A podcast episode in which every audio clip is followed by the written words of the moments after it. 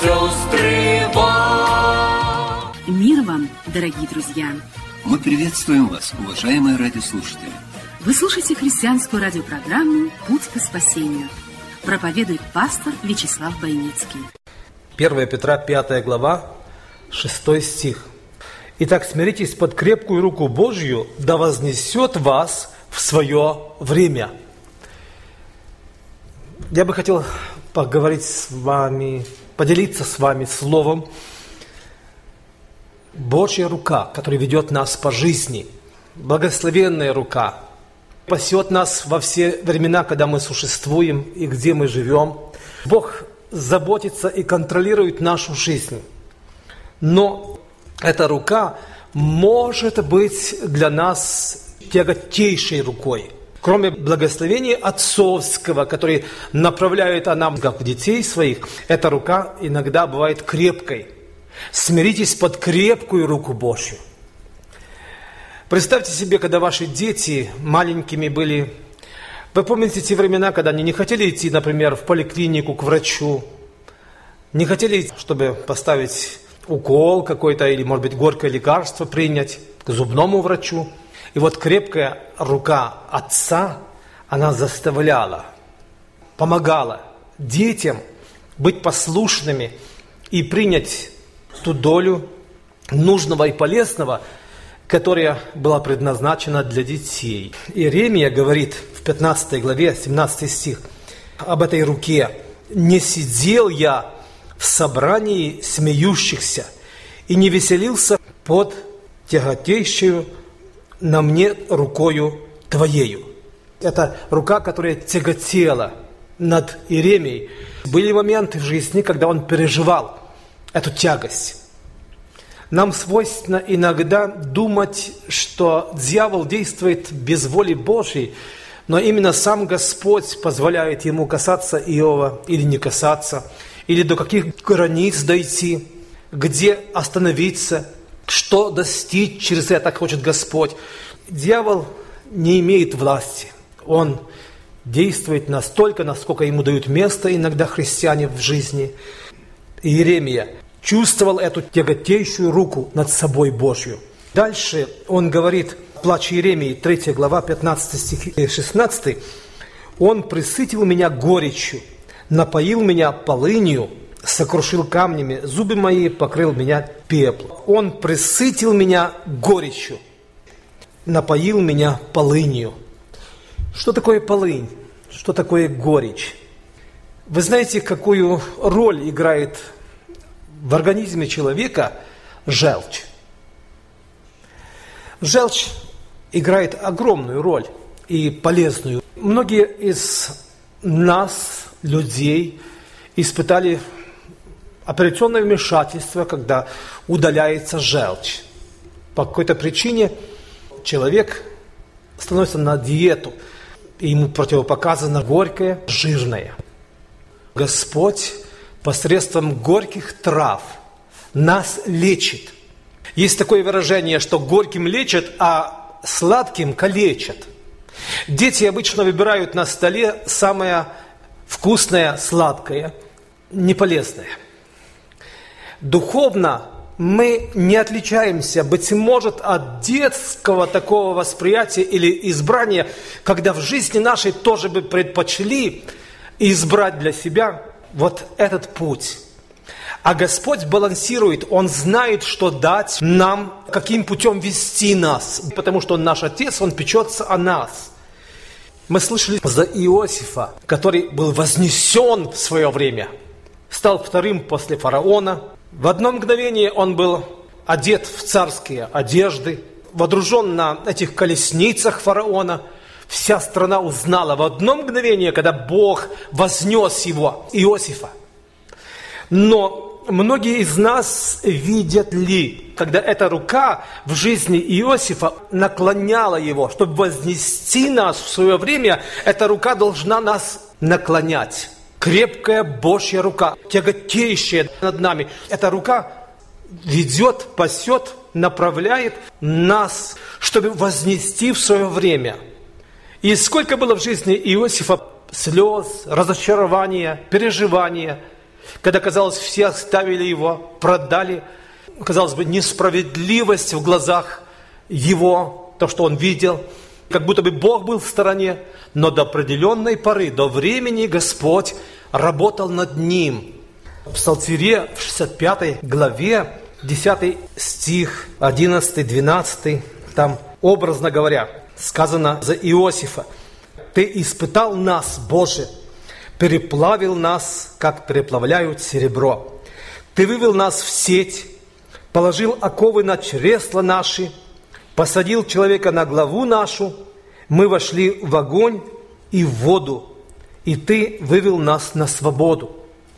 Это случилось с израильским народом, это случилось с Иосифом, это случилось с Давидом, это случилось с Моисеем, это случается и с нами в других формах, другими методами, приспособленными к современному миру, когда Бог допускает и работает над нами, чтобы нам переживать эту горечь в нашей жизни. Иисус Христос сказал, что если вы не будете есть тело Сына Человеческого – и пить крови Его, вы не будете иметь в себе жизни. Господь является Агнцем Божьим, который взял на себя грех всего мира. Он понес наш грех.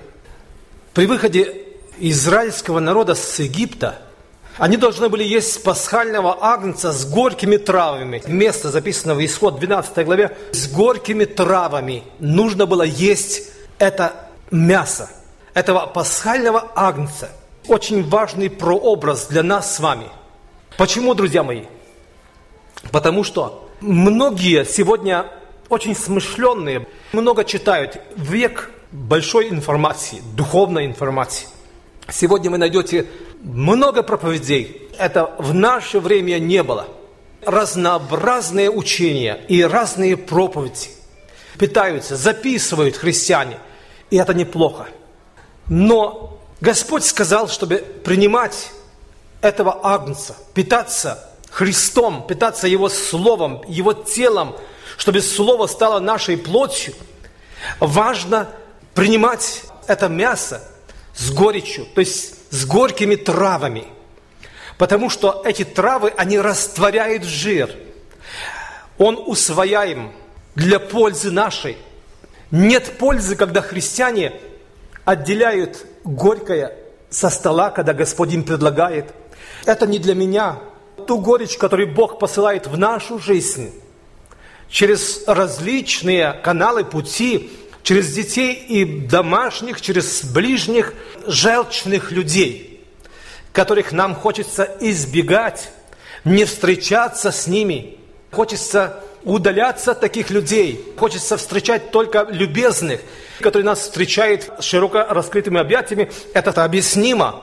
Но такое благословенное, горькое, травы, горечи в нашей жизни Бог допускает, и это необходимый рацион, это необходимое питание для тебя и для меня. Смотрите, сколько горечи вам пришлось на ваших столах принять, для того, чтобы оно могло послужить для освоения слова, тех проповедей, того учения, чтения Библии, которой вы питались. Что происходит сегодня в жизни человека, когда нарушен обмен веществ в организме? Человек становится тучным. Много проблем возникают со здоровьем. Одна из причин, потому что человек пренебрегает горькими травами, которые Бог определил в жизни человека. И духовно точно так же, друзья мои. Господь всегда говорил параллельно, показывая нам, что это создает баланс. Господь говорил в книге Захарии, что я буду водить их жезлом благоволения и жезлом уз. жезл благоволения, это нам понятно. Это благость, добрые отношения, благословение в жизни, которое является видимым. А вот жезл, жезл уз – это боль, это раны, то, что причиняет нам беспокойство и неудобство. Это то, что нас лишает иногда земной радости, душевной. Это нужно для баланса. Нам необходимо, потому что Господь выведет в конце концов нас на свободу, как вывел Иосифа, как он вознес его в свое время. Но сегодня борьба, и рука его нас наклоняет, смиряет, иногда ведет туда, куда мы не хотели бы. Но если мы живем верой, если мы христиане, верующие люди, понимаем, что это нужно, необходимо, это мой путь, Бог знает, пусть испытает меня, Господь знает роль желчи в жизни христианина. Он растворяет тук, растворяет жир, чтобы есть с горькими травами этого агнца, испеченного на огне. Друзья мои, здесь образ. Господь как бы поощряет тех христиан, которые много читают, много питаются, но не созревают духовно. Уже голова такая большая, а сердце маленькое. Обмен веществ нарушен в организме, в естестве. Вроде много знает, другим говорит. Но в жизни своей пользы мало получает, потому что пренебрегает этой желчью. Пренебрегает этими острыми скалами, этими людьми неудобными, которых Бог посылает специально на наших путях. Пренебрегает человек горечью, который Бог ставит на столе для приправы, для пользы нашей, для нашего благословения. Господь называет таких людей всегда учащиеся, но не могущие дойти до познания. Как бы питаются, хорошо знают. Он скажет, как нужно поступить, но а сам поступать не может так, потому что всю жизнь пренебрегал горечью, не смирялся под крепкую руку Божью.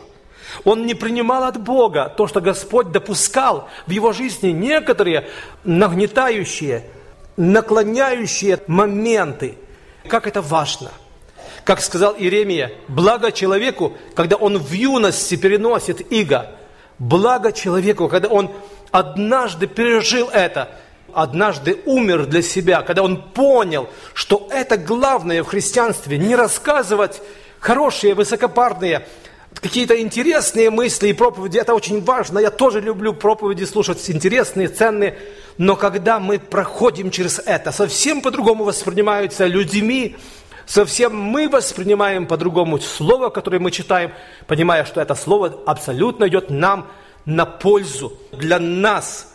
Я знаю одного брата, который постоянно, когда только он где-то уловит какую-то интересную мысль, он моментально по телефону передает другим, а сам остается без ничего. Когда нам Бог дает видение, правильное восприятие этой горечи, пути, по которым Господь нас ведет, тогда мы Слово принимаем для себя, можем возрастать, потому что не пренебрегаем горькими травами. Господь сказал в Слове Своем, что не может быть моим учеником человек, который идет за мною, но не несет креста своего.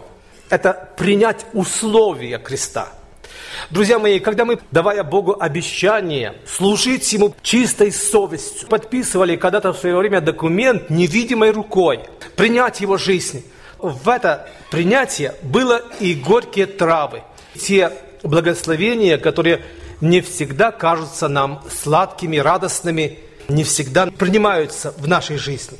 Чтобы растворилась эта пища – нам не нужно отвечать злом за зло. Часто христиане поступают как прочие люди, то есть отвечают злом за зло. Значит, они отказываются от того, что Господь допускает. Горькие травы. Может быть, мы тоже отвечали, может, кто-то искушал нас. Как трудно это без Духа Святого. Вот почему нам дан Дух Святой. Не для того, чтобы только пророчествовать, утешаться, ликовать. Это на своем месте – Дух Святой нам дан, чтобы помогать нам есть эти горькие травы, принимать поношение и испытания с радостью. как написано, по мере умножения страданий умножается слава Божья. Есть весы, на которых с одной стороны страдания, а с другой стороны есть Божья слава. Слава всем нравится, все хотели бы иметь эту славу, но принимать или соглашаться с горечью, страданиями Его не всем бы очень хотелось. Поэтому благослови нас Господь идти Его путями, есть этого агнца с горькими травами. Господи, помоги нам принять, соглашаться. Дай нам, Господи, ведение Твое, понимать, что это есть вера, вера живая. Вот это есть наше христианство. Для того мы ходим в собрание, в церковь, для того мы Библию читаем и молимся, потому что каждый день по мере умножения страданий, как Господь наклоняет нас сильной рукой, Господь готовит нам особый выход и благословение. Будет выход и будет ответ на твою молитву. Господь даст тебе прозреть и увидеть Божью славу. Когда Господь выйдет навстречу, и ты скажешь, Господи, слава Тебе, что тогда Ты дал мне глаза, дал мне видение, дал мне силы, и Дух Божий помогал мне склоняться, принимать на себя эту горечь, даже клевету, потому что Бог иногда унижает нас пощечиной, когда нам приходится подставлять левую щеку или правую, когда нас унижают – хотя мы сейчас защищены от этого унижения. Сегодня многие даже подают в суды, не дай Бог, чтобы меня унизили. Но Господь говорит, что в нашей жизни бывают такие криминальные, в кавычках, моменты, когда Бог допускает в наш адрес. Бог знает, как вывести, благословить и смирить нас под крепкую свою руку, чтобы вознести нас в свое время. Друг, припомни, сколько в жизни раз. В отчаянии преклонив колени Ты молился Богу в трудный час. Прочь гоня гнетущие сомнения А потом с волнением слушал ты своем сердце радостные звуки, И тебя спасали от беды. Добрые невидимые руки, И тебя спасали от беды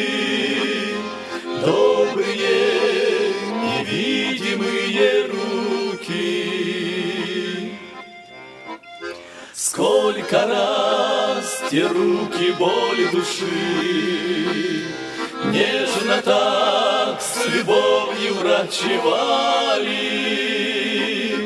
И тебя, уставшего в пути, Руки те с участием поднимали. А когда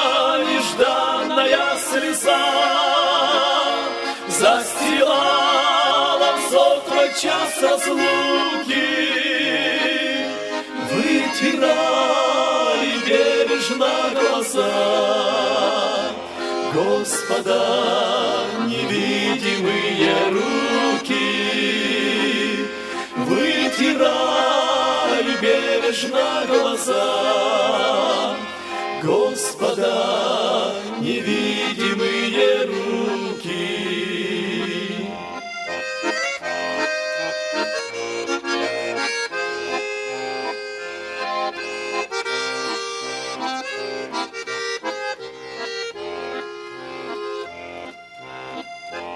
Руки те с рубцами от гвоздей Принесли всем грешникам спасение И во все рекам любви своей.